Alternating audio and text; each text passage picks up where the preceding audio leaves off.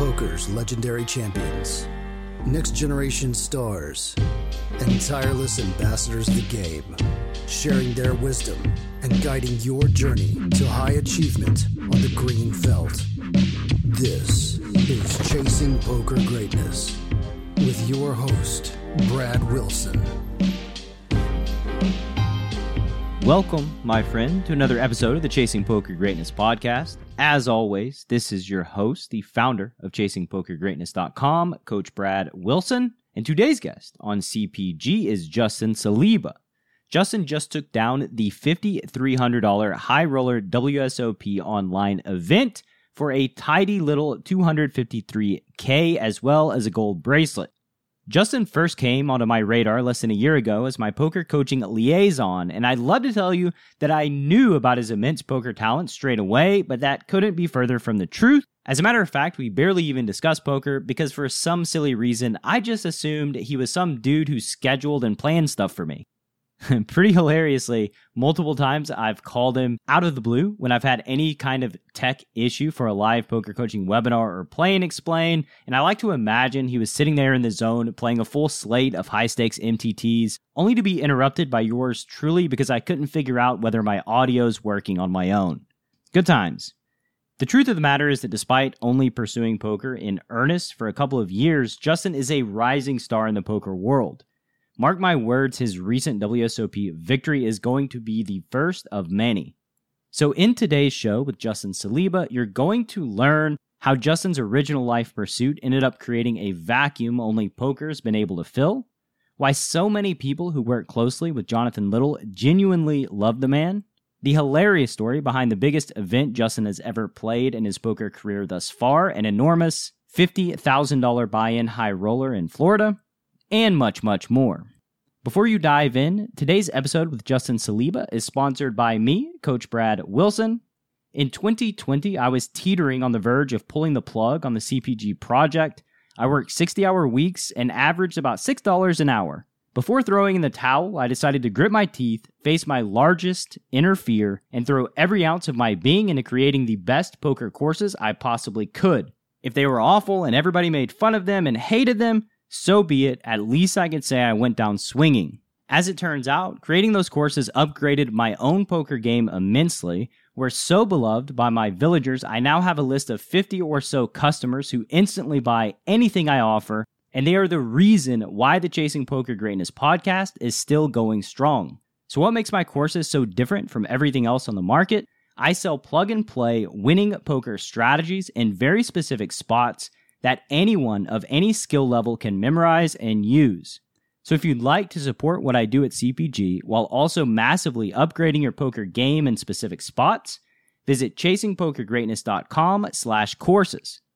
The spots covered at chasingpokergreatness.com slash courses thus far are preflop strategy, c betting versus fish on the flop, turn, and river in single raise pots, and obliterating the poor souls who dare to donk bet into you on the flop, turn, or river. More spots are coming very soon, and the offerings will always be updated at chasingpokergreatness.com slash courses. And now, without any further ado, I bring to you poker coaching's own future star of poker, Justin Saliba.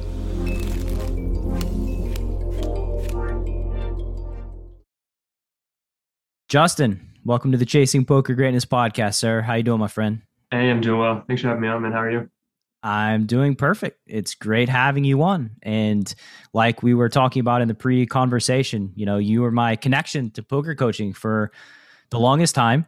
And I was telling you how shame shamefully ignorant I am of like the multi-table tournament world scene uh, and then I got told by one of my private coaching students that you took down a 5K, won yourself a bracelet, and I was like, "Oh shit, Justin's Justin's more than just my connection at, at poker coaching. helps me with like all the tech setup and stuff. So congrats, man. Well done. Thanks so much. Thanks to you. Appreciate um, it. I know that like you're newish into the MTT scene, which probably makes a lot more sense too as to why like you haven't shown up on my radar because cash game guys they just they fly under the radar and it's i think for a lot of cash game players it's purposeful i think that they don't always want the spotlight. They just want to kind of do their own thing, grind, and then get away from everything. For your poker journey, typically we start this show out by asking you, what does that look like? Like, what did your journey through cards, like, where did it begin? Where did it start? And how did it lead you to here? Nice. So, whew, the very beginning was probably like when I was maybe 11 or 12. I, I had an older brother who loved poker at the time, and like all the neighborhood kids loved it. And like when you're that age, you just like want to be doing anything that like the older kids are doing. So, what year was that, by the way, for the timeline? Oh man, so I was born in '94, so it was probably like 2005, 2006. Cool. When, whenever Hachem won, I think Hachem won in like the main event one of the years because I just distinctly remember like being with all those guys. And I think it was the year after Raymer when Hachem yeah. won. That was the year when like the mouth made the final table and busted by Steve Dannenmann. Like I, I, I, remember yeah. like listening to that on live stream or something like in my house. That was the old, the old party poker days. But yeah, that's a that's a good time to enter the world of poker. I mean, besides the fact that you were 11. Yeah, yeah. But I mean, I just like we would just play every week and just watch, you know, anything of poker on TV. The TV show Tilt was on. You know, I probably oh, wasn't boy. allowed to watch it, but you're just you're just like trying to be fair, nobody should have been allowed to watch Tilt, but that's uh, it was it was not very good. I mean, like the whole premise of the show is built on like cheating and stuff. So really, really, dang, okay. I, I don't even remember it, but but like as a kid, it was just like you know this poker show. And yeah, so, sure. And so it was cool. So uh, yeah, I started started playing like friendly and like starting to like cards and like the game uh, as a kid. And then one of the other one of the older brothers of a uh, of one of the guys in the neighborhood. I actually think that we ended up later competing in chess throughout high school, but he told us that if we would take this online hour survey, you would get a free play of ten dollars on PokerStars. And so we would just sit around the computer and like take these surveys and try to run it up in these like three person sit and go free play things, you know. So mm-hmm. uh, so it, it's always funny because I never really played poker pre Black Friday, but I kind of did, you know. And I and I always joke that that's why the you know poker was so soft back then because you had you know 11 year old kids 15 year old kids like trying to spin it up in the three-handed sit and go so uh, how did you so have an account at 11 how did you i honestly have have no idea like these, like my older brother was like 15 16 so i assume that they kind of had the you know intellect to to figure it out to however we got these $10 on there but but uh, i was just the one who would watch this long survey and then you know they would just put me to work on on that stuff. So uh, wow, so that's that's kind of like my my uh, introduction to poker, and then like you know as as a kid I had a lot of other interests, so it kind of uh, like hit the back burner through high school and, and most of college, and then I started playing more seriously towards the end of college. You uh, mentioned chess, um, and I know that you played soccer too. So tell me about like that competitive spirit and nature eh, leading up to you know rediscovering poker? Wow. So so I really just like you know I was definitely one of those like bratty little kids that hated to lose at anything. Um, you know when you're really young, you're just like crying anytime you like lose to your older brother or something.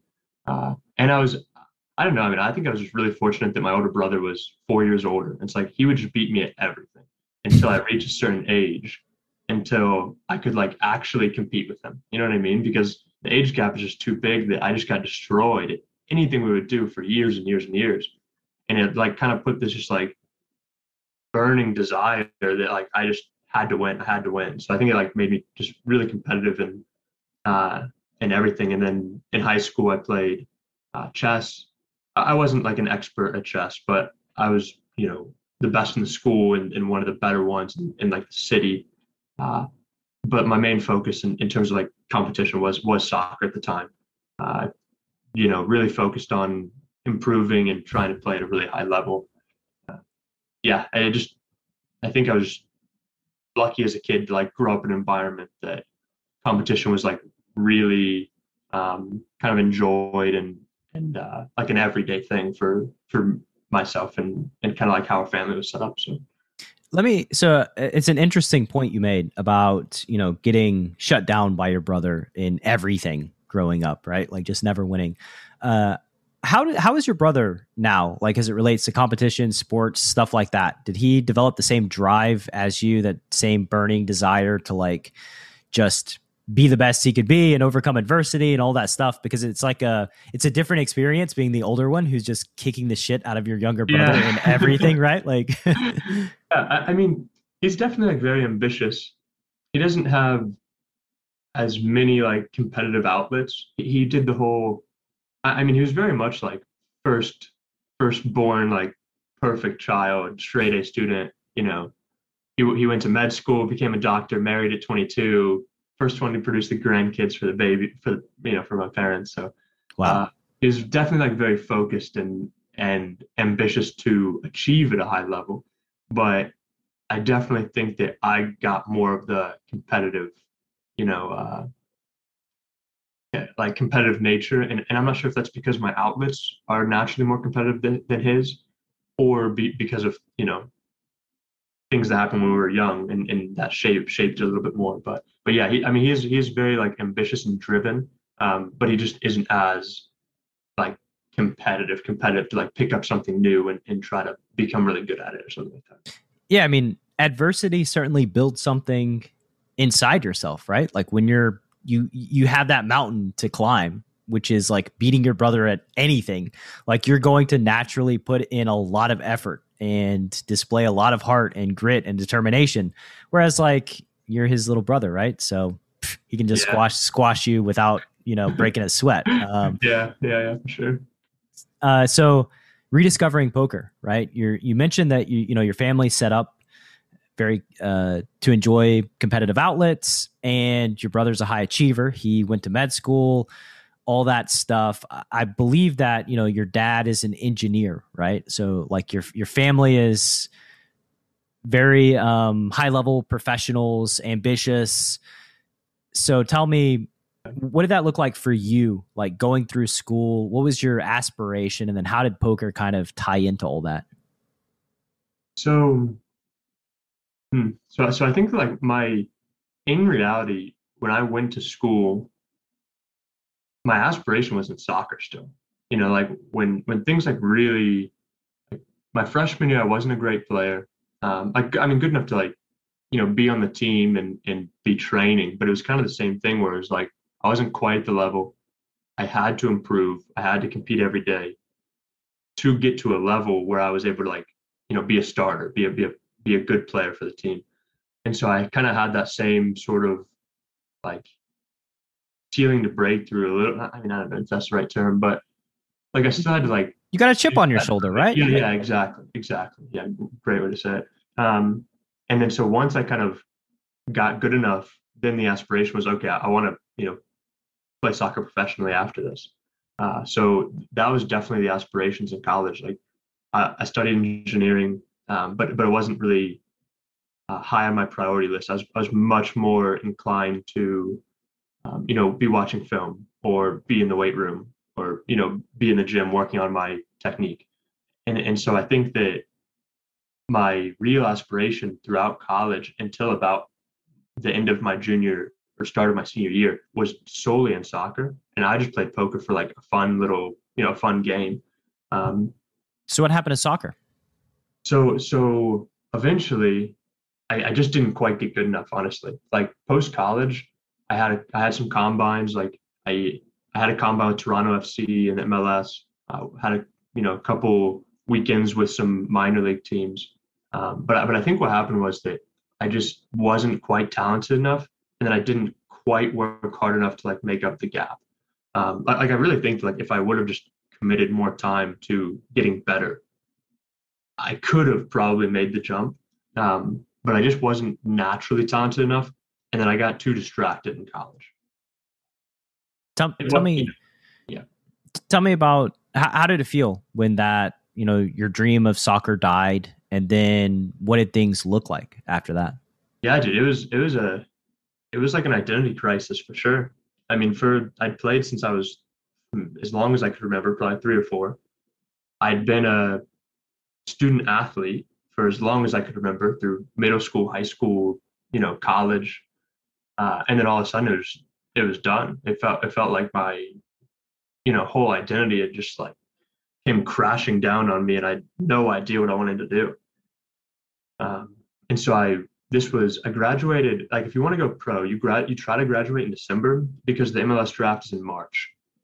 And so it allows you to finish your degree and then still play. Whereas if you graduate in May, you have to leave a semester early and like figure out when to make up the semester later. So I graduated December. I was traveling around doing these combines, like trying to go pro. And then I just like didn't get drafted, didn't get signed. And I was just living with my parents come April. And it was just like, what the hell do I do? You know, I I I, I was pretty lost. And um, at the time I was playing a lot of poker. And so I just kind of fueled like all that negative energy into just like playing and grinding and like trying to figure out something. You know, I was I, I was definitely a mess for a while there, but but I just tried to like channel that that energy into, you know, something else because I didn't have to train anymore. You know, I I spent infinite hours practicing soccer and you know getting in good shape and all those things, and all of a sudden I didn't need to anymore. So it it definitely had a period of like being really upsetting, and then I was just able to kind of fuel that into well, I have something else to work on now. Let's try to get good at poker. And that, that was uh, that, that that was like a big part of the transition. Yeah, it's it's pretty brutal.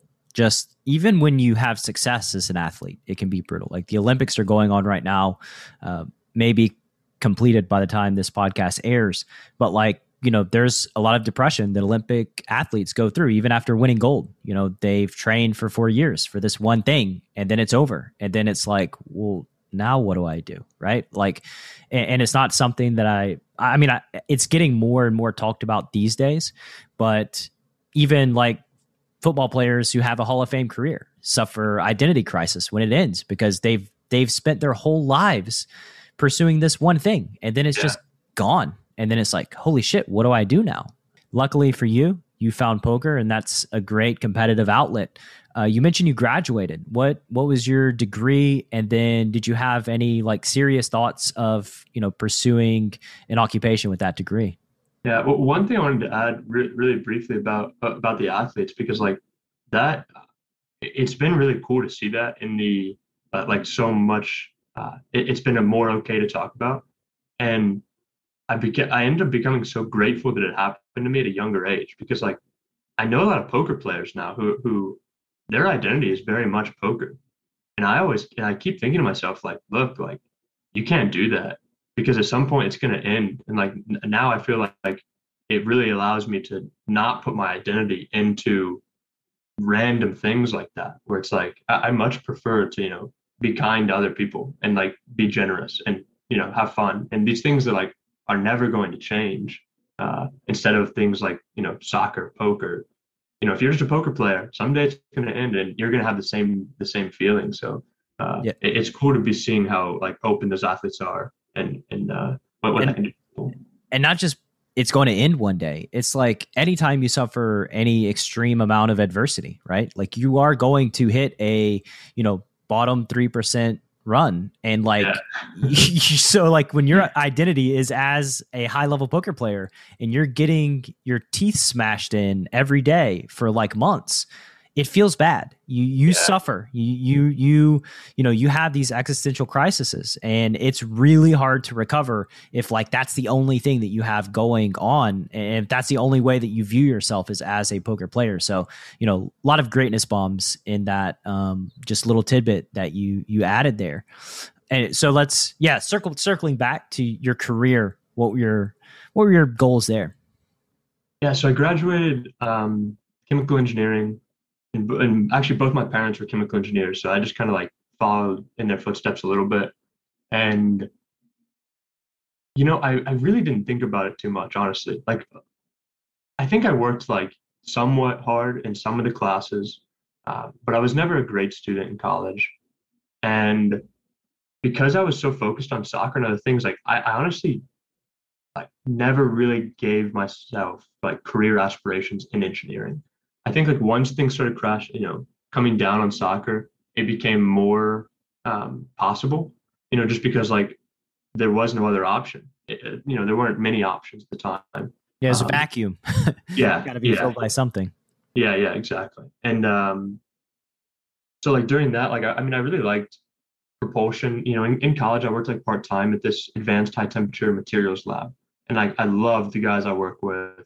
Um, they worked on like really cool projects. I mean, pretty much they would just like heat stuff up to like incredibly high temperatures and then break them, and then measure their properties. I mean, that was essentially what we were doing all day long, and it was, you know, the testing wasn't like extremely exciting, but then all of a sudden you're like, wow, that's going to be on like Curiosity that's going to Mars, or you know, that like doing like pretty high level research um, for things that were pretty interesting. I, I, I did like that stuff, um, and so you know, I, I kind of went back and forth on you know what I would want to do, but at the end of the day, a lot of chemical engineering jobs are very much like in the paper mills with, with a hard hat and you know at a corn syrup plant and, and things like that and that that was completely unattractive to me. And, and so I I didn't spend too much time thinking about it because it would just make me upset if I was like, man, that's that's what I'm going to be doing. So uh, I was definitely going to do something unique with with the engineering degree. I never really thought I would, um, you know, work as like a chemical engineer. Uh, what do you mean by unique? Actually, would uh, like a lot of people go from something like chemical engineering into medicine or into um, you know aerospace engineering or material science uh, bi- biochemistry, you know, like things like that. That's that's less get a four year degree and then go work in industry, and more so like, all right, I developed skills from this curriculum. Let me use those skills in like a similar but specialized, more uh, specialized, exactly, yeah. more specialized field, and, and, do something a little bit more interesting. Uh, yeah, maybe pharmaceuticals or something like that. Anything that wasn't in a uh, like factory. I don't think I would have done so well in that. my one of my first jobs was in a factory, um, and it was not any high level work, and I can tell you it was the worst. Really, I'm sorry. Yeah. The worst three months of my life. Um, yeah, like a 17 or 18 year old kid. Um, tell me then, have you done or have you pursued anything unique with within the realm of engineering, or did poker just kind of you know swallow up that hole? Yeah, it was just it was just poker at the time. Um, I mean, and now, right? So like, I, I never really pursued anything in, in engineering. I mean, I applied. So, so towards the end of school, I was starting to think to myself like, I need some backup plans. And I'm very much the type of person to I will just try to have as many options as possible and then figure out and then procrastinate the decision. I mean, that's that is exactly what I did. Paradox of choice, right? Yeah, yeah, yeah exactly. I mean, everybody says, you know, it's like way, way better just to like choose early and, you know, start on the path or whatever. But for my, I just, I don't operate that way and it's maybe something I can improve. Uh, I, I don't think so. Like, I, I think, and I haven't studied this in great detail, but I know that like Gretchen Rubin wrote a book on just the way that specific people are made up. And you remind me a lot of a maximizer. Like I'm a maximizer. So like I always I'll like whenever I'm looking to buy something, I'm like comparing everything and reading the reviews because I like I want to buy the best thing. I want to maximize yeah, yeah, yeah. this choice, right? And like some people are just constructed that way and I think that's just who they are. And so like I think that, you know, just ah, I think just accepting your nature for what it is is probably the best path. No, I, I like that. Yeah, that's that's cool. That's cool. So, you know, you're maximizing, you're figuring out, you have all these redundancies in place, you're trying to choose something, and then was it just you're spending lots of time playing poker, you're enjoying poker, and it just stood out as the obvious, most no brainer choice? Hmm, I'm not sure if it was a no brainer choice. So I, I, played a lot towards the end of college. I, I tore my AC joint in my shoulder, and so I didn't travel with the team for a while. And as I was falling out of shape, not being so happy about uh how'd you uh, tear your shoulder joint in soccer? So I, I was a goalkeeper and I just dove and the ball got deflected. And I so I kind of dove to my right and then I reached back to to try to knock the ball out. And so it was like this weird motion with my shoulder and then I landed and mm. it just kind of mm. tore. And so I didn't end up getting surgery, um, but I was probably out for 10 to 12 weeks or something like that in the season. Um, and I'd been playing a little bit of poker, but it gave me a lot more time because all the guys were traveling on the weekends and I, you know, what wasn't wasn't fit in with the team. So I was playing a lot then. And then as we got towards this, you know, I'm not playing soccer anymore. It I'm not sure if it was like the obvious easy choice, but it was something that like kind of excited me at the time. And so starting to play more and learn more uh, was definitely was definitely like my first option. You know, I understood that I wanted to move out of my parents, like I wanted to start my life and all those things. And poker wasn't the first option to do that. But in terms of like what I spent my time on, I, I did really enjoy it. Um, and so I kind of chose the, the the fact that I enjoyed doing that more so than like going to get a job and starting my life. So I kind of stopped. I kind of like put my life on pause a little bit to see if I could kind of make it happen. So I have I have two questions, and I'm not sure the right sequence to ask ask them. Okay. Yeah. Um, I guess the first question is, you know, you were diving in and learning, you know, using your engineering background, problem solving, trying to figure this game out. What were the steps that you took to really expedite the growth process? So I tried to just look at every single piece of content that was out there. I mean, I, I remember I I probably own almost every single poker book there was at the time. And I just got on every single training site. I remember like, you know, before I really knew Jonathan or or you know other content creators, I remember like Ki Lee had a cash game fundamentals section or something like that. And I was just filling my notebooks with with content, you know, and, and I've you know, I've never met Ki Lee. Seems seems like a nice guy, but uh yeah, so I remember he had something on Crush Live Poker, and then I did the like I had plenty of Alex Fitzgerald notes on HUDs, you know, because online poker, I was I was just trying to learn, you know, what the heck this thing was and, and how to use it well. And and so I really just like dove in and tried to learn every single thing that was like publicly out there for for beginners. I read all of Jonathan's books. Uh, th- those were obviously super helpful at the time. And, and yeah, I just like really just try to dive in and, and learn as much as possible. And at what point did you sort of realize that like, ah, there's a path here. Like this is a thing that like maybe I can do it well into the future. And then second follow up to that question is like, how did your parents feel when you decided to go down that path? Yeah. So hmm, it it's so interesting because like the path that like the path that seems most likely like it's really easy for me to be like oh at the start i saw this path that i could get really good but to be honest i was just like so mature and didn't really understand the game of poker at a super high level that once i learned everything i was the best player i knew. So i thought i was the best. Yeah. You know what i mean? Like like i didn't know these poker players.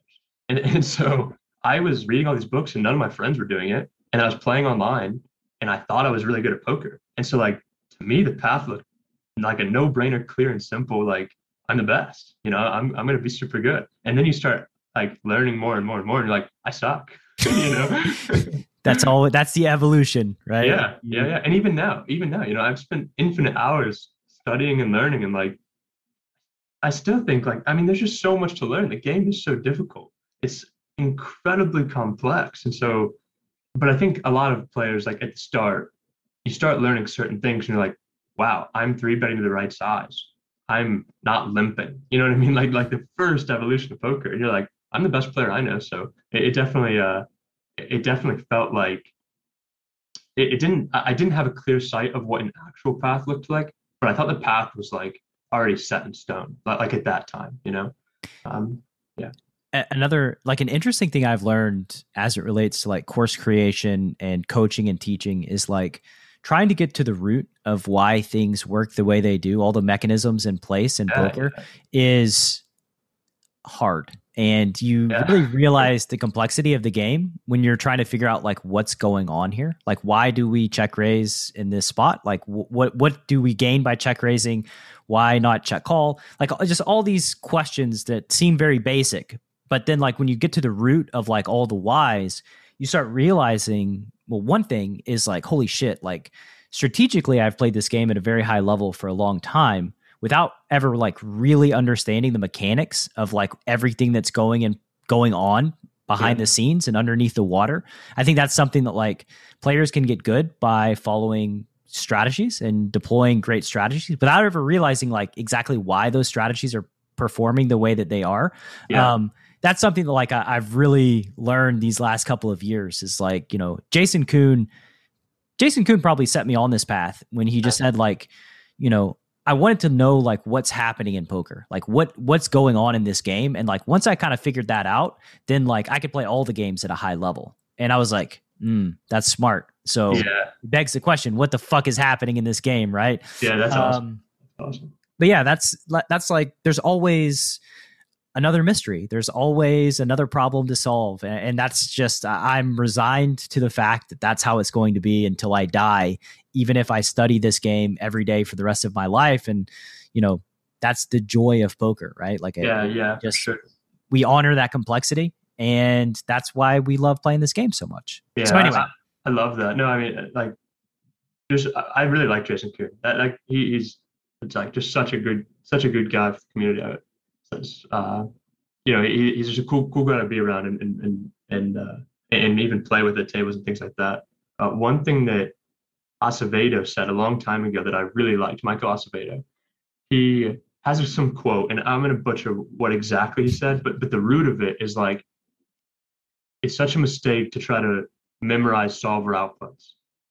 You want to try to like take in, you know, equity range as pot odds, like MDF, equity realization, all the concepts into your head. And like, and then it was like semicolon, and it was like, you want to become the solver. And like I that one just like always stuck with me. It's like, yeah, if you just understand all the mechanisms with like how things are operating, like you are trying to train yourself to like be able to be a live solver. You know what I mean? Like something yeah. happens in game and your brain just takes in all the information and then outputs the strategy because you understand the mechanisms at such a high level. And like yeah, that's yeah. that's definitely the goal. I mean, I, I love that. I yeah, love I mean that's the you know that gives me goosebumps a little because I, I'm going to sound arrogant here, and I don't I don't want to sound arrogant, but I think I've I've already prefaced it that way, so I've yeah, primed everybody to think think of me in that way. But like, there's members of you know Greatness Village, my community, who play poker at a very high level, who are very Pio theory solver driven and are able to use those tools at way higher level than I aspire to, basically. But an interesting thing happens as it relates to cash games because I've been playing the games for so long that I can kind of spookily predict what the solver output will be in spots, despite not studying solvers at, at, a very high level. Like uh, I know that like one guy specifically in the group, he's like a 10 20 NL crusher. Um, he's like, it really pisses me off. Like he's like, yeah. like, like you, you can pre- like, you'll find some like weird line or whatever, and then bring it to me as like an exploit, and then I'll plug it in, and like it's per- it performs better than like the output without that weird line as an option, and, and it's like it, it's really gratifying to see. I guess it kind of like because I've had my own existential crises as it relates to learning and growing as a poker player. Because one thing I know for sure is there's more than one way to skin a cat, and there's more than one way to approach learning this game. So I've I, I've had existential crises of like, man, maybe I've messed up. Maybe I should have been investing all my energy into like learning the solver outputs and less on like you know thinking about the way that humans construct ranges and the psychological aspect of it and you know all these other things that are like my you know my um bread and butter. But then i just realized like he's awesome at what he does. And he he the game makes sense in the way that he studies it. And i come to a lot of the same conclusions on my own the way that i study. And like that's just okay you know? And yeah, yeah that quote by Acevedo, like that's that's really awesome because that is the goal, right? Like a solver is just a calculator, and if you change the inputs, the outputs will be affected. And like the reality is, you're playing against human beings, so you need to know how to manage all those inputs, and then the outputs will come to you in your brain, and then it's just on you to execute. Yeah, yeah, yeah. I totally agree. Yeah, I mean, I, I love all that. I, I, I definitely have a buddy who who is uh, eerily similar to, to you in that regard, where it's like he is just like I'm much more well studied, and then all of a sudden he'll take this like very odd line that like can't possibly be good, right? And then you just like start looking into it more. You're like, yeah, it's good. Yeah, it's just like you're just like your his like natural intuition about the game lead like he does some very odd things too, but his like natural int- intuition will lead to like really sharp, unique lines in, in in parts of the game tree that if I haven't studied, I won't get to as often. You know, I mean, if I if I'm well studied, I'm obviously going to get to it, and then and it'll be fine. But like he won't be studied in it, and then his intuition will, will bring him there. Kind of, you know, eerily similar to, to yourself. So it, that's it, why I think like natural talent is still a thing. You know, I, like this, it's definitely still around. That that some people's just like natural inclination of strategy is just better than somebody else's. You know, I agree with you, and I think for a long time I thought the gap was much larger than I think it actually is. Like I thought that like it was all natural talent in poker, you know, like pre, you know, like from 2005 to like 2012 or whatever. It's like, yeah, like some people get it and some people don't. And like, I, ha- I would have no idea how to teach this to somebody that just doesn't, it, they don't understand pot odds. They don't understand like, the makeup of strategy and like you know the fact that like oh yeah we just call here sometimes because like we need good hands on the rivers and if you raise all your good hands then you're just going to fold too much on the river like that's a very simple concept that for some folks is hard to grasp um, but I, I think i'm coming around to the the the gap being smaller I think than most people believe it is. I think you can study your way to being a winning player. Most most people can. Like I think most people can study their way to winning, like beating one two no limit live. I think that's like a, no matter yeah. how deficient of talent you are, I think you can do that. Um, but yeah, for sure, there is natural talent, and there are people that like just kind of show up on the scene and like they're 20 years old and they're just like who the fuck are you? Where did yeah. you come from? Like, yeah, yeah like sure. how are you so good? And yeah. that's that's talent, right? And you mix talent with hard work and very powerful tools, we see some supernovas. Yeah, yeah, for sure. It's actually so funny, Brad, because my mindset was always the complete opposite in, in terms of like what I thought. Like I thought at the start, and when I when I first started like taking poker very seriously, I was always under the impression that there was no natural talent at all. It was only the guys who worked the hardest that became the best. And then over time, I thought that gap got bigger and bigger because I was starting on the other side of it than, than you were, you know what I mean? So we're, we're, we're probably reaching this where we kind of see things like almost in the same way, but coming from from different directions. Because like at the start, I was like, if I study something that you haven't studied, like how can you possibly play the spot better than me? You know what I mean? Like like if I'm if I'm competent in you know low jack versus button when I'm checking range and you bet, and I just like develop my check raise strategy better than you do, how are you going to play better than me? You know what I mean? Like in that spot. And then mm-hmm. you start to realize, like, okay, some people just like understand naturally that like the button isn't like maybe bets too much or whatever it is in their games. You know what I mean? Like when they when they check in the low jack, the button doesn't realize that they're checking range, and so they bet too often. And so they just like mash them with like these weird check raises that like you would never see a solver happen because like, it just doesn't have enough equity or, or for whatever reason. And uh, and then I start realizing like, wow, they just like have a really good natural natural inclination. So yeah, I definitely came from it from the opposite side that, that, than you did.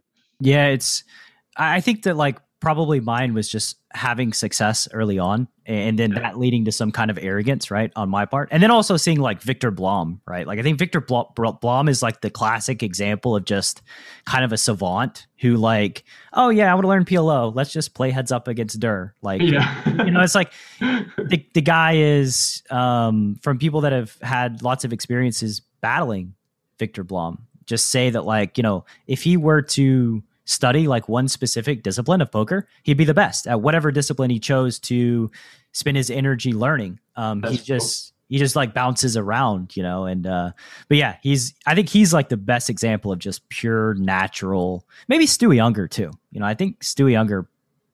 It, from all the stories, feels like naturally talented card player. Yeah, had to be right. Had to be. Had to be. Um, yeah going back to you know going back to you though we didn't we didn't talk about your parents and how they felt yeah. about about you fully pursuing poker.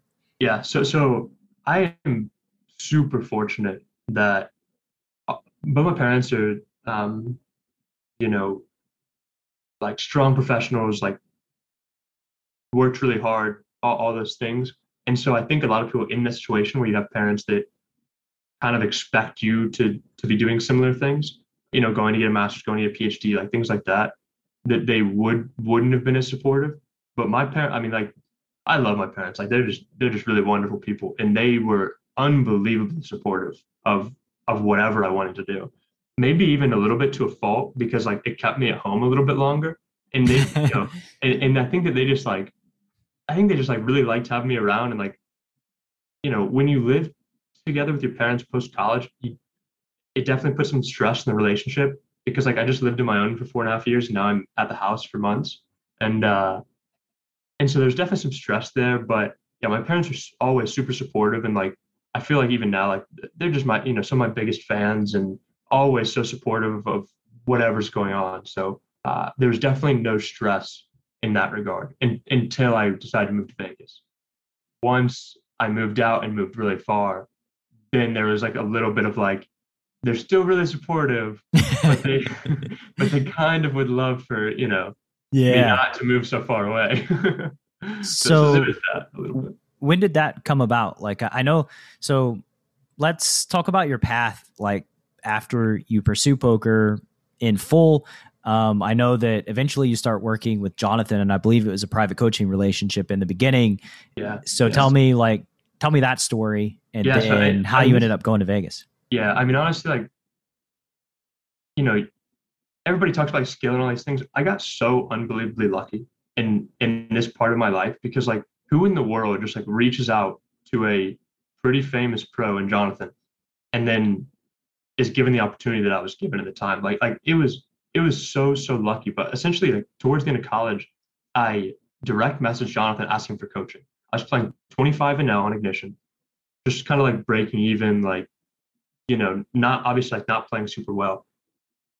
DM'd him for coaching. He gave me his rates. I said it's too expensive. And then I started looking through like his pro coaching site and I'd read all of his books and I, I knew kind of the way he taught, like at least from a, a reasonable level. Yeah. Uh, so yeah, so I, I reached out to Jonathan and pretty much like told him, hey, is there any chance that I could like do work for you in exchange for coaching? And so he said, yeah. And so I started just like doing busy work tasks for him and his company. And uh, he would coach me once a month or once every two weeks in, in these games. And that relationship kind of went on. After, and then I graduated. Um, and that kind of went on like while I was trying to play it more seriously. But I was so immature uh, at the time in poker. And so I ended up getting up to like 100 and now 200 and now. I was beating 200 now for infinite hands, but then I would go play 2K and now, and I, I would go broke.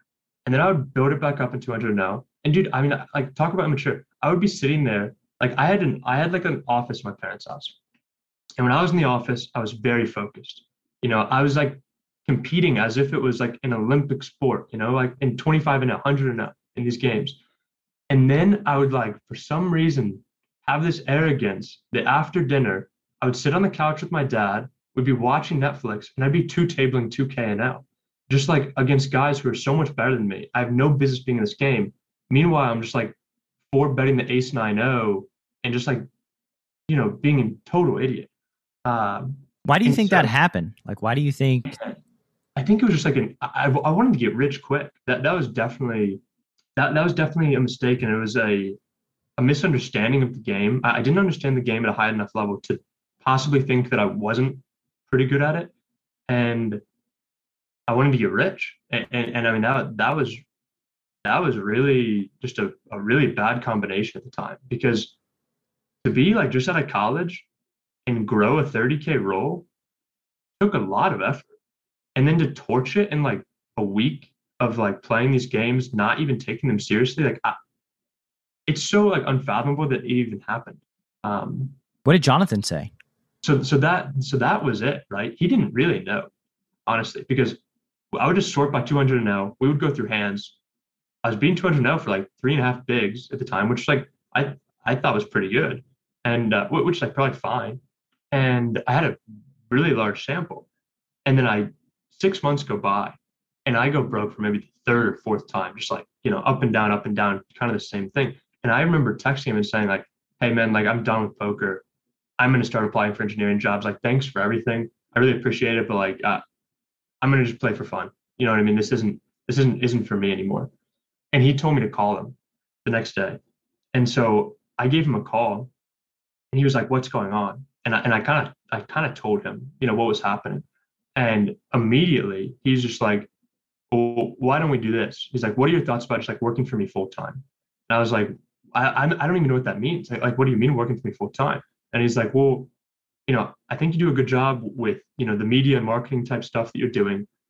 And it's just, you know, him and another guy on the team at the time. He's like, I would, I would love for you to come on and just go through every piece of content that myself and other coaches are making and then turn it into small form content. You know, we can make ebooks out of it. We can make webinars out of it. Um, he's like, I pretty much want you just to like go through every piece of content I've ever made and poker coaching coaches have ever made. And so it definitely like gave me another opportunity to like pursue poker. And then on top of that, he was, you know, yelling at me a little bit for for being an idiot. and uh and uh and and says that he's going to be a little bit more hands-on and you know helping me make good decisions with my bankroll helping me grow it helping me be more disciplined and and things like that and then i started so so i was living at my parents house when that happened i just want to jump in here for a second i think it's knowing both sides of it I, it's like hilarious for me from like an outside perspective because i could imagine first of all Jonathan gets the the text or whatever, and he's like, "Huh?" Like he's just like confused, and then he's like, "Holy shit, that sucks!" Like I can't. Like Justin went broke. That's that's crazy. And then yeah. he starts like it starts dawning on him, like, "Oh my god." Like does so much work.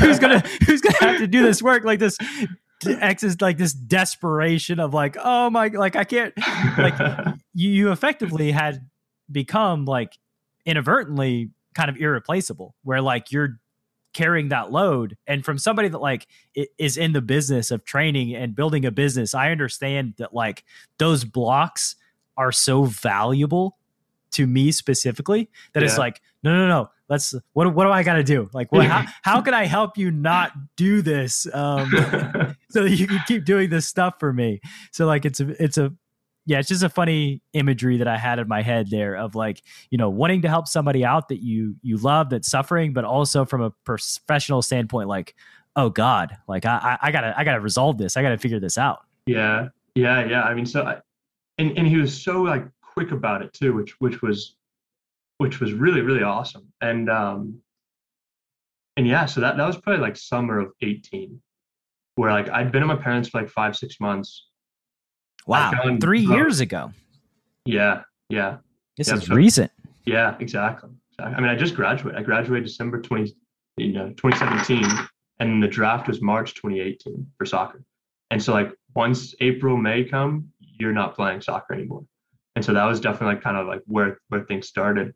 Um, and so I started working with Jonathan Moore. You know, I started like essentially he was paying me to study, not not something specific, but like everything. And and so uh, yeah during that time i just went through all the content. And then from there he kind of like directed me in the right in the right um like learning path essentially. Like i went through all of his content i went through all the coach's content and then he had me read the will tipton books game theory books um, and then he got me coaching with acevedo so i'd gotten coaching with him a lot and then he purchased uh, coaching with michael acevedo um, and at the time, I started like really diving into all the solvers, um, and then working with Acevedo just to make sure like all my abstractions were right, like I was using the programs correctly, and just trying to like optimize uh, how I was going about those programs. And then in return, I started running all the sims for Jonathan, and you know, running all the different content related things that that he needed and that we needed at poker coaching. Uh, and, and, during that time, poker coaching was growing a bunch. You know, we we brought on or he brought on you know a couple more business side people, which was super nice because I mean you know how it is. Like when you're in a small team, you you're just kind of like you're wearing all the hats, you know. And so for me, I had no idea what I was doing in some of these regards, but like just doing my best. Um, and so when he brought on Brian, uh, these two Brians who, who are both just like great, I was able to focus pretty much just on the content which was which was super nice. And so and so that was 20 end of 2018 and I was a little bit more settled. I was a little bit a little bit more mature in poker. So I was I knew I wasn't going to torch. And so that's when I decided to move to Vegas, uh, January of 19. And I'd kind of plateaued a like I mean it's hard to say you plateaued in online cash games when like I'd only played for eight, nine months, but like I wanted to look at live cash games. I, I wanted to think about which exact path I wanted to take to try, to try to get, you know, better and better at poker. And I was kind of bored of playing the 200 and now 500 now ignition games. And so, yeah, moved to Vegas in January of, of 19 with the idea that like I'm going to start playing live cash games, like I'll dabble in different games, uh, and, and I'll really like immerse myself in the community. And that's uh, I do want to go back a moment because like that's very that's awesome of Jonathan, like super generous too to onboard Acevedo to give you private coaching and just give you. I mean, it's a great opportunity, right, yeah. to learn from one of the best coaches in the game and just grow as a poker player. And I have to imagine too, like um, you know, repurposing the poker coaching content uh, I think that there's the best way to learn poker, really, that I found is in building things and like building out solutions to problems and studying one thing and kind of coming to the answers yourself. Because I know that, like, whenever I build a new course, I just learn these spots so much more intimately inside and out in the building process. And so, like, that likely you know expedited your growth as a poker player as well just the repurposing of the content and putting it together and trying to understand why things work the way they do just makes you a much better and stronger poker player yeah yeah i mean i i like can't even fathom how lucky it was that that i was given the opportunity and and i totally agree with you i mean i went through so much of the content and then in 2019 i built my first like course you know it, it was like a it was a pretty quick course but I still remember all the spots from that. You know what I mean? Like when you build it, I I just essentially looked at like I think I looked at like four spots or something push flop. It was like low jack versus big blind, button versus big blind, low jack versus button, and then three up pots, four up pots. So I guess five five spots. And like all the examples I used of like just building good fundamental strategies, I'll never forget those. You know, just because like it's the first thing you build and and uh and, and yeah, so I, I totally agree with you. I mean, I think it's a it's an awesome way to like really make it concrete, like like knowledge about spots.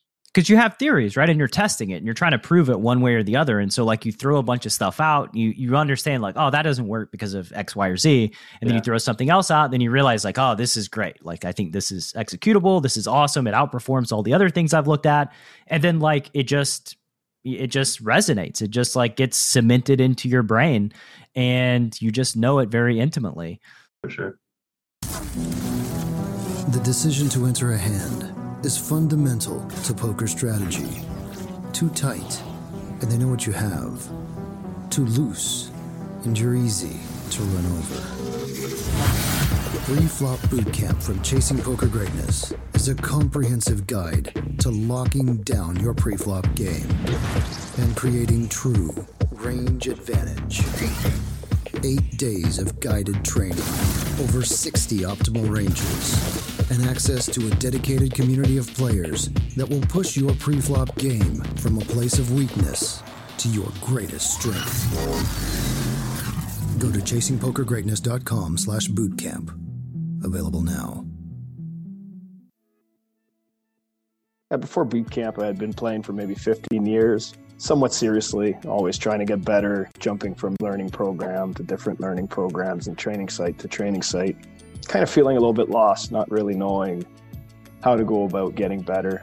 And pre-flop boot camp just felt like a great starting point, a way for me to to move from being a losing player to, to possibly a winning player. It felt like the right first step once you jumped in boot camp, what was your experience like? Well, first off, I realized that I'd been making a lot of mistakes prior to boot camp, kind of learning what Rangers should look like and what hands should be played in what situations. You know, it was it was exciting because I I could see what other people had been doing to me, what kind of what I had been missing in my game and then from there, just the whole camaraderie of everybody that's um, signed up, working together, trying to achieve that goal. You know, that that was fun. That's uh, pushing each other and really helping uh, one another, kind of feeling like you're a part of a team. It was uh, it was a great experience. I, I enjoyed the process and I learned a lot. What was your experience like playing cards post boot camp? It's a totally different experience. You know, it put me in a position to be successful as opposed to always being behind the eight ball and, and playing catch up. Um, I really feel like it's it's the foundation of, of a solid poker game. And uh, since boot camp, I've been able to to turn a profit and keep building on what I learned there. you know, being able to go back into the group and uh, re- really work together even after boot camp was over, it's it's been awesome. What's your sample size of winning post boot camp? I think I have seventy thousand hands played by now. You know, I'm a father and I have a job, so I'm not a, a professional player by any means. That's my sample size. Preflop Bootcamp is the flagship Chasing Poker Greatness training program.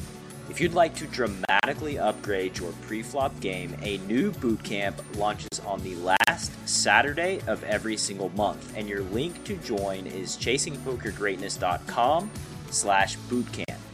One more time, that's chasingpokergreatness.com slash bootcamp, all one word, or you can click through in the description box of this episode.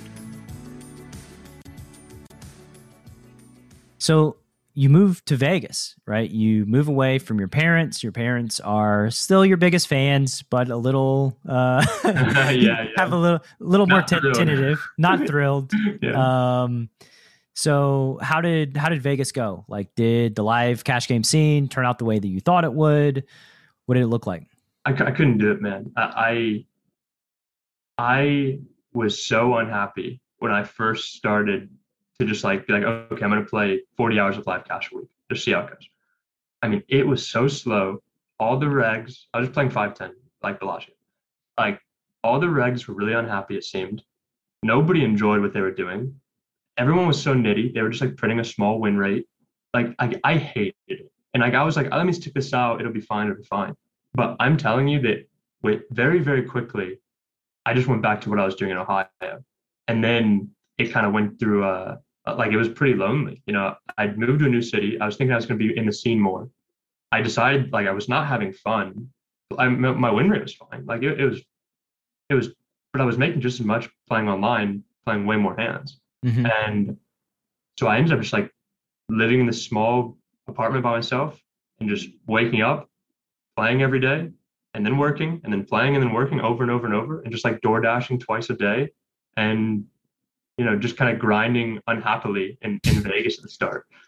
That sounds pretty miserable. Um, yeah, yeah. No, it was it was not a fun time when I when I first uh when I first moved here for sure. Yeah, so I hope things have gotten better since then. Yeah, Um, yeah. And if so, you know what what changed about the Vegas situation? I'm trying to think of like what initially kind of changed with it, but but really I just started like meeting meeting people. Um, you know, one of my best friends, uh, Aram Zobian, I met at this like like we had a, you know how like all the poker group chats go, and we, there was like a basketball group chat, and so we met at basketball and started talking poker a little more. And and he was a strong tournament player, you know, still very strong tournament player. And then through him, I met a bunch a bunch more friends and and, and a bunch of other people, and I think I started like just developing a like groups a little bit like like developing friendships developing people who kind of saw the game the way i did who were who had aspirations that that were similar to mine. And and i really yeah i think that, that really started to like kind of change my experience in vegas. Um, you know studying with with other people. Actually quick quick tangent but i met crazy sixes and god's big toe back in ohio so they were my first study group and they kind of like took me under their wing and were so so great uh, at that time when I when I first started to like try to learn poker. And so when I moved to Vegas, I was just in the same study groups. I was playing the same games, so it felt very stuck. And then kind of like meeting more people in Vegas and starting to play a little bit different different games here and there. I think really started to like change change my experience there. Yeah, they they say that, you know, your network is your net worth and it is legitimately true. Like you Yeah, yeah. you're basically on the grind, playing, learning, growing uh, as a poker player, and then doing your work with poker coaching all day long. Not very happy, right? As soon as Yeah. you inject friends, especially like minded friends who have similar aspirations, like you just make that connection. And, and like, you know, it's, it's, this is something I've learned through doing this podcast is that coming up, like I was kind of like you in the sense that like I'm on my own, right? I, I didn't really gravitate towards two plus two. I didn't really gravitate towards study groups. I was just like kind of on my own, learning, growing, doing my own database analysis, and just thinking about the game constantly. Uh, and then when I I start doing the podcast and and I realize like, holy shit, this is awesome! Like I love it, and. and I'm just constructed in such a way that I I want to know like why, like what's the root of this? Why why does it like make me feel so happy when I turn off these interviews? Um, and I, I realize that like it's rare to come across your people, and when you do, it, it's awesome. Like you see the these aspirations that that you had and that you have. And and then you just have this connection right? And so like when you meet pe- people in the poker world it is somewhat rare to meet somebody that has high aspirations like yourself. But when you do you both immediately recognize that and then it, you gravitate towards one another. And that just makes the journey just so much more fulfilling. Yeah. Yeah i mean i, I totally agree. I, I totally agree with you. And, and, it, and it makes you like more ambitious because it was always a difficult thing kind of being on my own. And i think it it, it kind of like crippled isn't the right word but it, it kind of like constrained me a little bit because it took away some of my ambition because i wasn't that joyful about it. You know what i mean? Like i just i was printing a win rate. I mean like for a just out of college student i felt like i was making a bunch you know? Like like i was like super excited about all those things.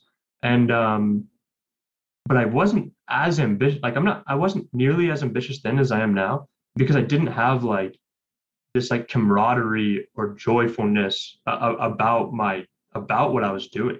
It was just kind of like monotonous and work and like, yeah, getting pretty good was fun, but like, no, who the hell cares? You know, like it, like what I wasn't building relationships for, like that many relationships from it and stuff at the time.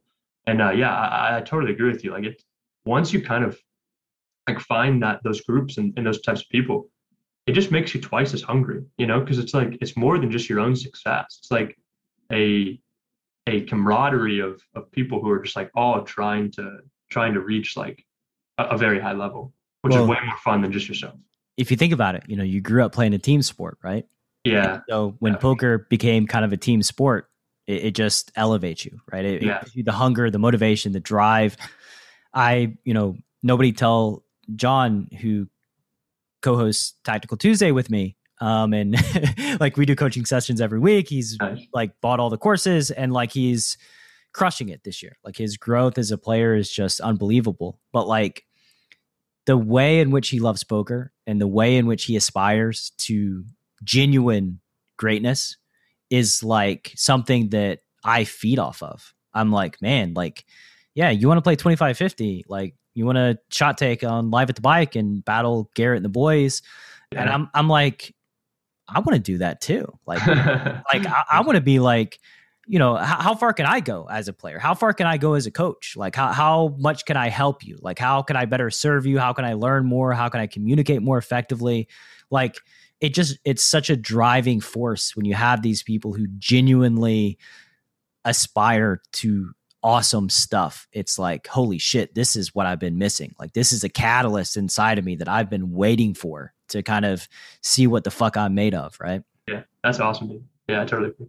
Um, so, you know, all this has happened kind of in recent memory for you. And so I guess, you know, we're rapidly running out of time here and I haven't um, even asked you more than one question besides besides your journey. It, it, happens. It happens like every time. Uh, yeah, gotcha, gotcha. But um, tell me about the lead up to this recent victory that you had. Um, you know, you transitioned to MTTs at some point from cash games. Yeah. How, obviously, that transition's gone pretty well. Better than expected, worse than expected. Has studying MTTs been harder or easier than you anticipated? So, I Hmm. Trying to get all my thoughts on this because that, that, was a lot. I know. I, I, asked like 18 questions in in no, one no, sentence. It's, it's, good. It's good. So so I switched to MTTs more on like a on a full time basis once COVID hit. I just wanted something new. Uh, all my friends were playing MTTs, kind of switched over, and then lead up to this recent stuff has actually not been that great. I I started playing bigger last summer. I went to Playa del Carmen with some friends and started playing big GG party stuff. Um, so that was kind of my first taste of like high stakes MTTs. What's big mean? Uh, like I was playing the 5Ks and the 10Ks online. Um, selling any? Biggest. Selling yeah, any? Yeah, yeah, for sure, for sure. Yeah, selling selling big pieces at the time. Mm-hmm. Um, and and I wasn't like playing them regularly, but like a good 10 count a Sunday, I was like trying to get in and play. Um, all like the 5K main event, I was in for Infinite Bullet. Like, I, was going to fire Infinite into it. So I started playing bigger like last summer, um, and I got pretty buried. And then my average ROI was pretty good, but my total ROI was not great. And so means you're just, you're winning the wrong tournaments. Exactly, exactly, right. So like I was crushing the 215s and the 630s, and my win rate was was high on those online on those online tournaments, but I was not getting it done in the high stakes. And it's kind of like hung over my head a little bit this year as well because like you know this year I started first playing live, so I got my first live cash in like January or something, and I've been playing all, like pretty much or a lot of the big stuff. I mean, I fired the 50k in Florida. I fired the 25k in Florida. I've been playing a lot of the live 10ks. Uh, Tell me about f- firing the 50k. I mean, that's that's a pretty pretty yeah, big that jump. Was, that was crazy. Um, I was playing in 1100, and the way that the setup was in this 50k is that it was single reentry into this tournament, and I was playing the 1100 at the time, and I had no intention of playing the 50k. Field looked tough that's out of my buy-in range. Never played a 50k before. Um, and I get a text from a buddy who's like, "Hey, we can't re-enter again." And the two guys who have all the chips are massive whales. uh-huh. So, so if you get knocked out, come over, like, come here. We want you to play this 50k.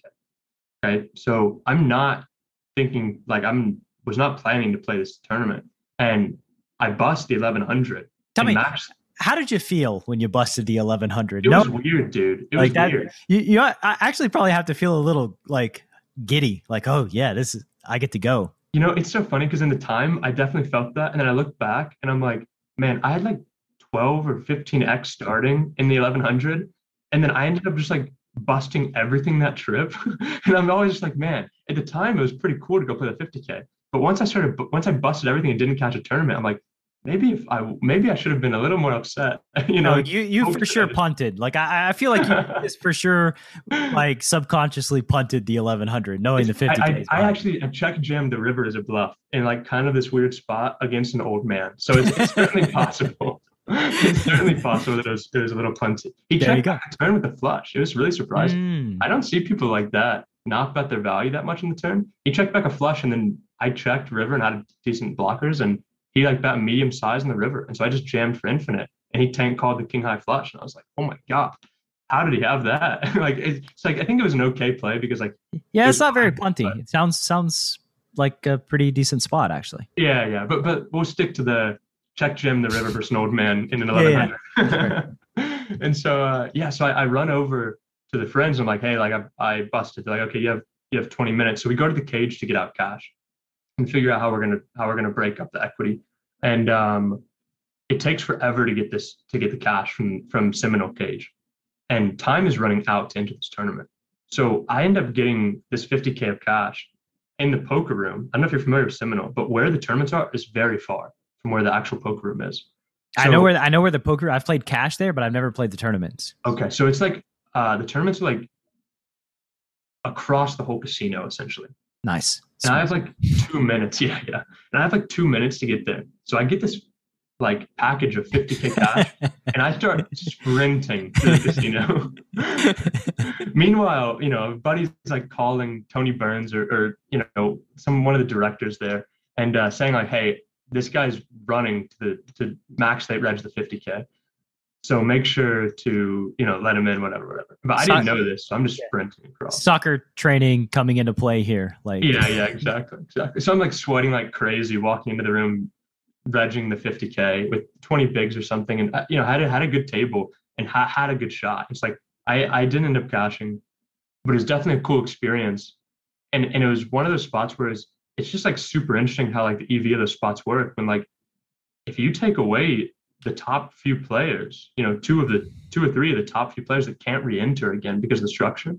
And then the businessmen have the money. Like it was definitely a cool spot just to like kind of print. Uh, so yeah, t- t- took a big shot and and it, it didn't work out, but it, it, was definitely fun. So and then the rest of the trip didn't go so well. I, would planned to play the 25k, so uh, that one I was like more prepared for, uh, but but didn't cash anything there. Uh, but that, that was kind of like the start of like playing like pretty big, pretty big live stuff.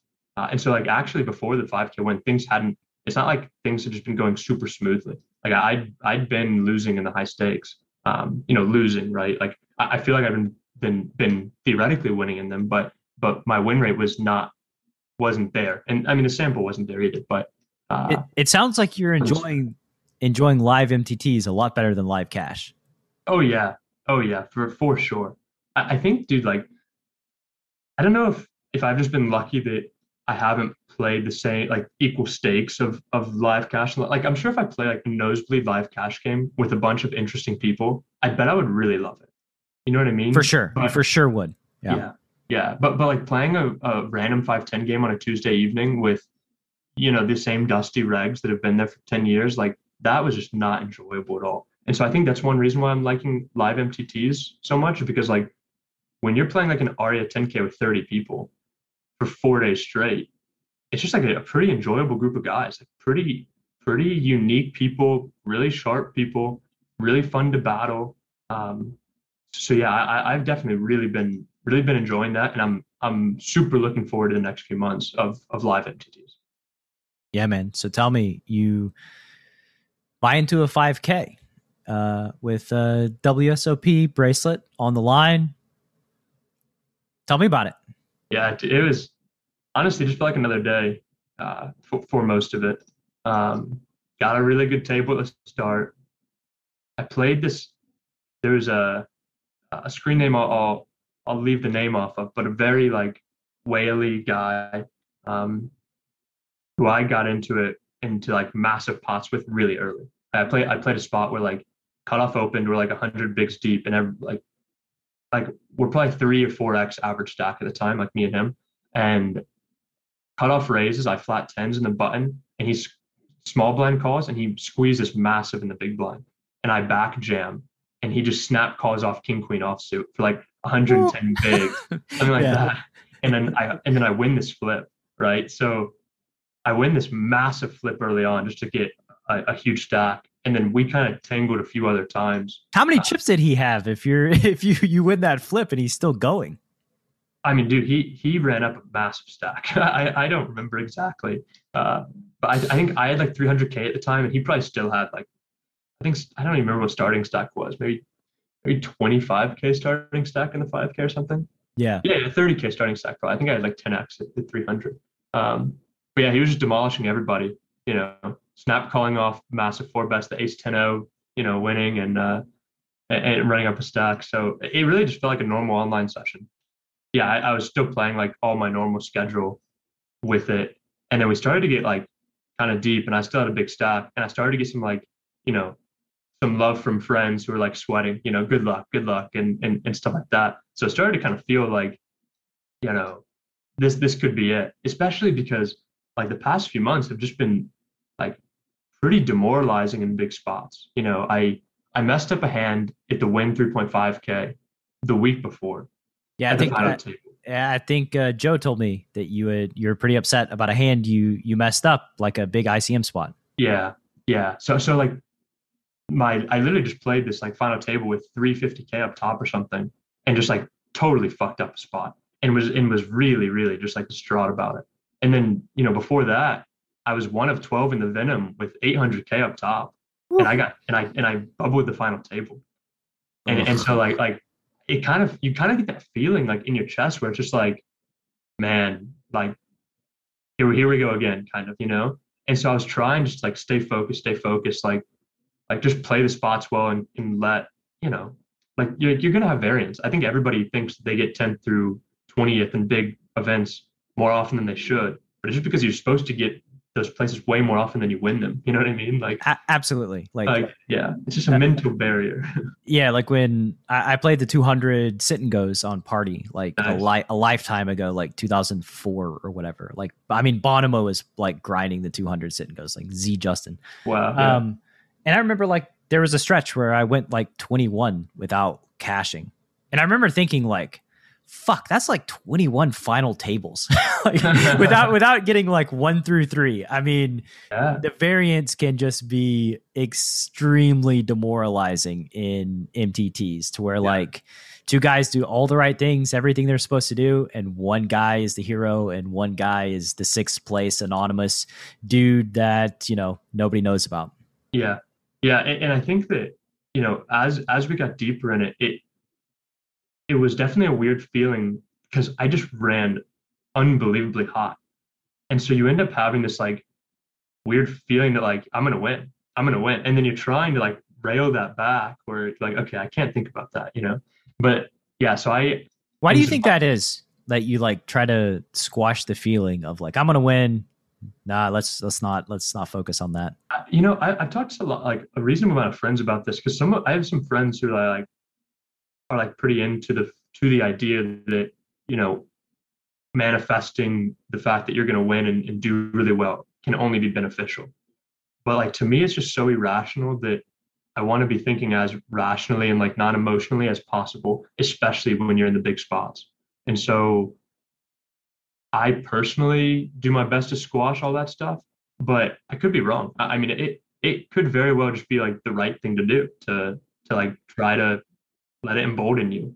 I think right or wrong, to me, to me, it's always felt like I because I understand the nature of these things, you almost don't want to get your hopes up because you feel like that will just crush you even worse if things start going poorly. So the moment you think like, oh, I got this, like I, I can see the finish line. Like that's how yeah. tournaments are like you know, you play a bunch and not much happens, and then all of a sudden you like see the finish line, and you're like, "Holy shit!" Like, I I, can't look. I, I, better not look at the finish line. Like, I just don't yeah. want to. I don't want to jinx it. I don't want to get my hopes up. And so I like sure. there, there's a, a measure of that where it's like when you start like thinking you're going to win, and then everything crumbles. Like the inevitable devastation is like. But I mean, let's be real here. The devastation is real, and no matter what, no matter what you think, either way. Yeah, yeah, yeah, for sure it, it, it um it's definitely something I work really, really hard at to try to, you know, not let affect me because like I've definitely had time like when I messed up in that 3.5 KFT, there was no way I could have played a session the next day. I was just so upset. Like I was fortunate that like I, I was going to Chicago. Um, I had a buddy's engagement party that weekend. So like I hadn't missed a Sunday in probably a year. And it was actually like the first Sunday that I was like skipping. And then I was on my flight back and I was like, thank God I didn't play because like there's just no way I could have performed at a high level. And so like I think that that's like one of the biggest things to to not be distraught about because like you have to play so many tournaments. Like if, if you want to be really, really good, you can't miss days of not studying hard or not working hard or being distracted for whatever reason. And when I'm emotional, I don't study as hard. I don't play as well. You know what I mean? Like for the future days like I, I try to work really, really hard at, you know, you get 10 from the venom, yo, get the fuck over it. You know what I mean? Like, like what what's going to help you get better right now is going is reviewing your hands right now, running the ICM sims, running you know some preflop stuff to make sure you're playing better. Like, I definitely used to have this tilt thing where I'd get in a big spot and I'd lose, and I'd always said I never tilt, and I never tilt, you know. And then I realized like, holy cow, w- w- when this stuff happens, I order pot stickers and chicken wings and I go sit in bed and I don't study after my session, which is something I just always do, you know, and then I hit up some women and, and try to like, you know, chat. I'm like, like looking for like instant, instant gratification and things. And I'm like, what the hell's wrong with me? Like, I finally realized like this is me tilted out of my mind. It doesn't yeah. look, it doesn't look like what normal tilt is, but that's me just so tilted. And it's so destructive. It's so destructive because like if I go a day without running hands or studying, like I'm falling behind to the people who are. And so it's just like you can't you can't be distraught after loss. Like I have found that like for me, if I'm distraught after losses, it is detrimental. It's just detrimental to my growth. Uh, and so like I try really hard not to not to let that happen anymore. Well, there's a lot to unpack here, and I would say that like feeling distraught, I th- I think I, I I'm always of the belief you should feel your feelings no matter what right? It's the act of recovering that is most important. And I think you recover the fastest when you feel all the emotions and you just let yourself go through it. And then you say you're still loved, you're still smart, you're still intelligent, you're still capable, you're still a strong poker player. Um, and then eventually the emotions kind of fade away naturally. And on the topic of the believing you're going to win the tournament or manifestation and all of that stuff, I, the only thing I want to add is one of the most intelligent people that I know and interact with regularly is Olympic gold medalist.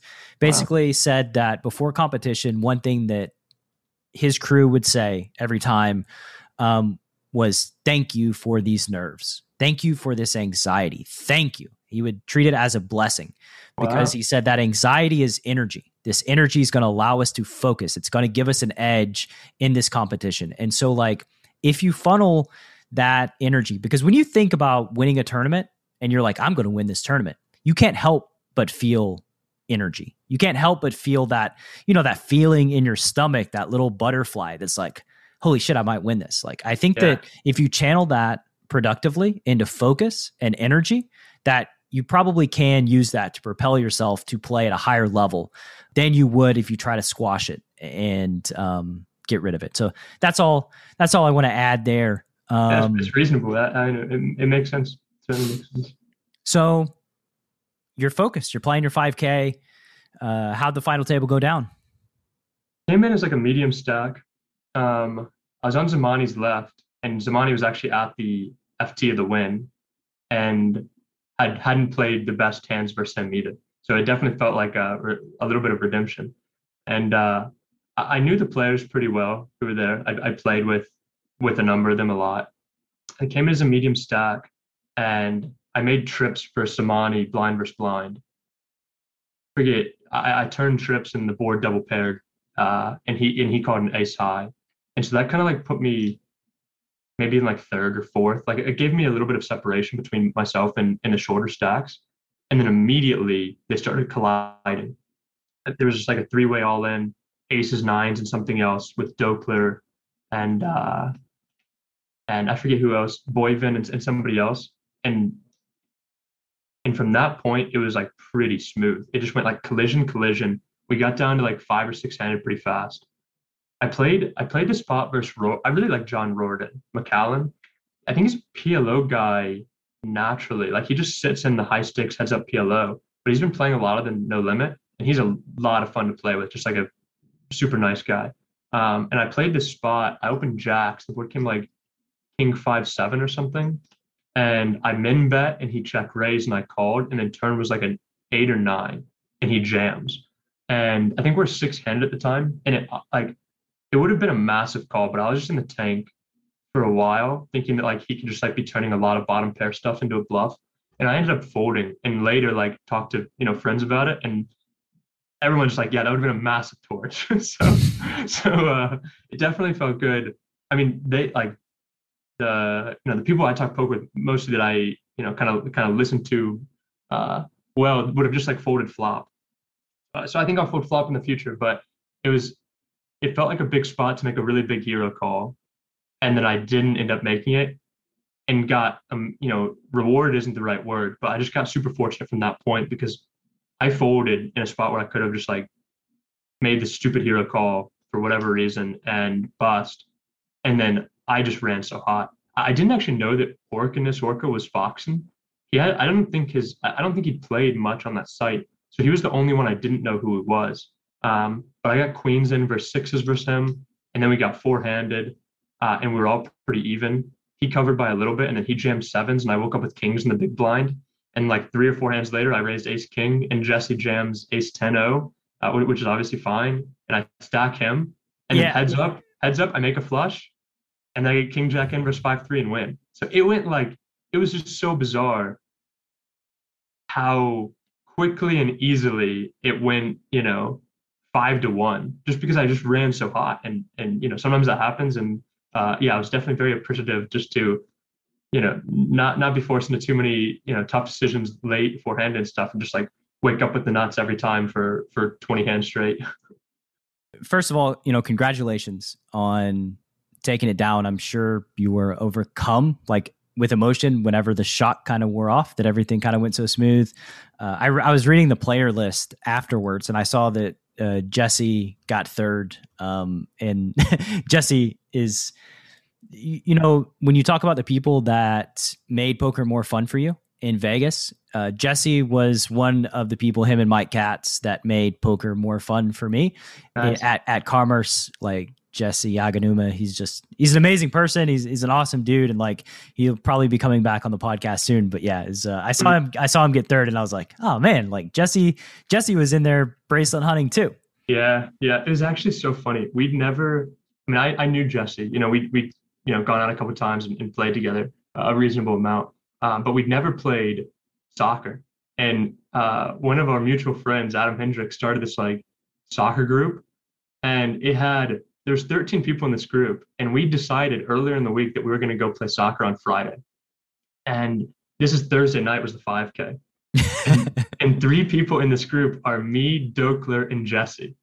And so Adam starts posting. He's like, "Man, three of three of the guys in here are, you know, at the final table. Like, good luck, guys." And then we get down. We get three handed. So us three get three handed. Oh my God. we never played, and we're in this like twelve person group chat together with people sweating and, and and you know talking about it. And things go so smoothly, and all of a sudden Jesse Jesse types in the stock group chat. Goes, "Make sure you guys bring your shin guards tomorrow." So it, it was, and then we, you know, we all got together the next morning to play soccer, and it was just, it was such a funny thing. yeah, that's I mean that's in, really kind of incredible. Like that's Yeah. that is awesome. And Jesse is pretty athletic. I, I would not have imagined Jesse's pretty athletic. He was in our commerce basketball league back in the day. But yeah, he's a he's an awesome dude. I mean, one of my favorite poker players that you know that play cards and travel around, play MTTs and uh super high level cash game player too. Yeah, Um, but yeah, man. So how to feel? You know, you you won your bracelet. You took it down. You kind of got the the monkey off your back as it relates to like the higher stakes tournaments. I mean, even still, you know, you won. What was first for that? Like a couple hundred k, three hundred k, uh, yeah, two fifty something. two fifty. That that puts a dent in like the fifty k. yeah, yeah, exactly. And that, that's the thing, right? It's like all these people are, are you know, giving all these congratulations. Like, oh my God, what are you gonna do with the money I saw? I'm like, you guys haven't like no idea. I'm getting, I'm getting torched in the 10ks. You know, right. like it's uh, it, you know, definitely didn't end up pocketing me like life changing, like super life changing. Like obviously it was it was great and super and uh, super nice, but y- you don't put 250k in your in your back pocket and walk away. You know, it's like Florida's coming up, a lot's just gonna get reinvested. Like gonna be playing big, so uh, so yeah, it's, it's definitely it was definitely funny getting a lot of like non poker friends. I mean, it was super awesome. I loved like like giving the support and stuff was definitely what made it feel like super special. You know, after you win the after the tournament, like it, it it still just kind of felt like another day a little bit. Like I, kind of couldn't hadn't quite hit me yet. Like definitely went and had like some champagne with friends and and had a little celebration. But like went to bed that night just being like, man, that was super lucky. Like it feels really good to to get lucky in that spot. Like really grateful for that. And the next day, because it finished so late, um, the next day, like you know, hearing from my family, hearing from a lot of the friends, you know, hearing from people I hadn't talked to in a long time, like like that was really special. And uh, yeah, I've definitely super appreciated all of that, and it kind of put it into perspective a little bit. It's like, man, this like journey I'm on, like other people are supportive. You know what I mean? Like there is a community about it. It's it's not this like lonely thing uh, anymore. They're on it with you, right? yeah, yeah, exactly. they they feel the winds just like you do and uh it, that kind of reminds me of like 21 year old brad degeneracy um i had a like minor slot machine problem. Um like when i was 21 and first entering casinos like just waiting for my poker seat i'm like oh let's play slot machine. And then i'm like oh this is like i kind of like this. Like i get the dopamine hit every time i press the button. Um and like one day being like buried in a slot machine like stuck 6500 or something and like hitting a Yeah. jackpot hitting a jackpot for like 5900 and like everybody's like walking by like congratulations like that's awesome you won I- i'm like guys i'm still stuck like attendant i hope you don't want to tip because like i'm still stuck here Yeah. like you um but yeah that's Sure. that's the nature of it right like you you get buried, you, Yeah. you win, you have a big score, and like sometimes you just get unburied, which is a relief, but it's Yeah. not exactly um it like you said, it just doesn't go all go in your bank account. It's um, yeah, it, it's part of the process. It's part Yeah, of sure. tournament poker. Um, well, cool, man. It's been great having you on. We're gonna have to run it back to Yeah. uh, dive deeper. I've thoroughly enjoyed this, and you know, we'll close just by asking if the Chasing Poker Greatness audience wants to learn more about you on the World Wide Web. Where can they find you? Mm, so I mean, you guys can you know check out Twitter, Justin underscore Saliba or something like that.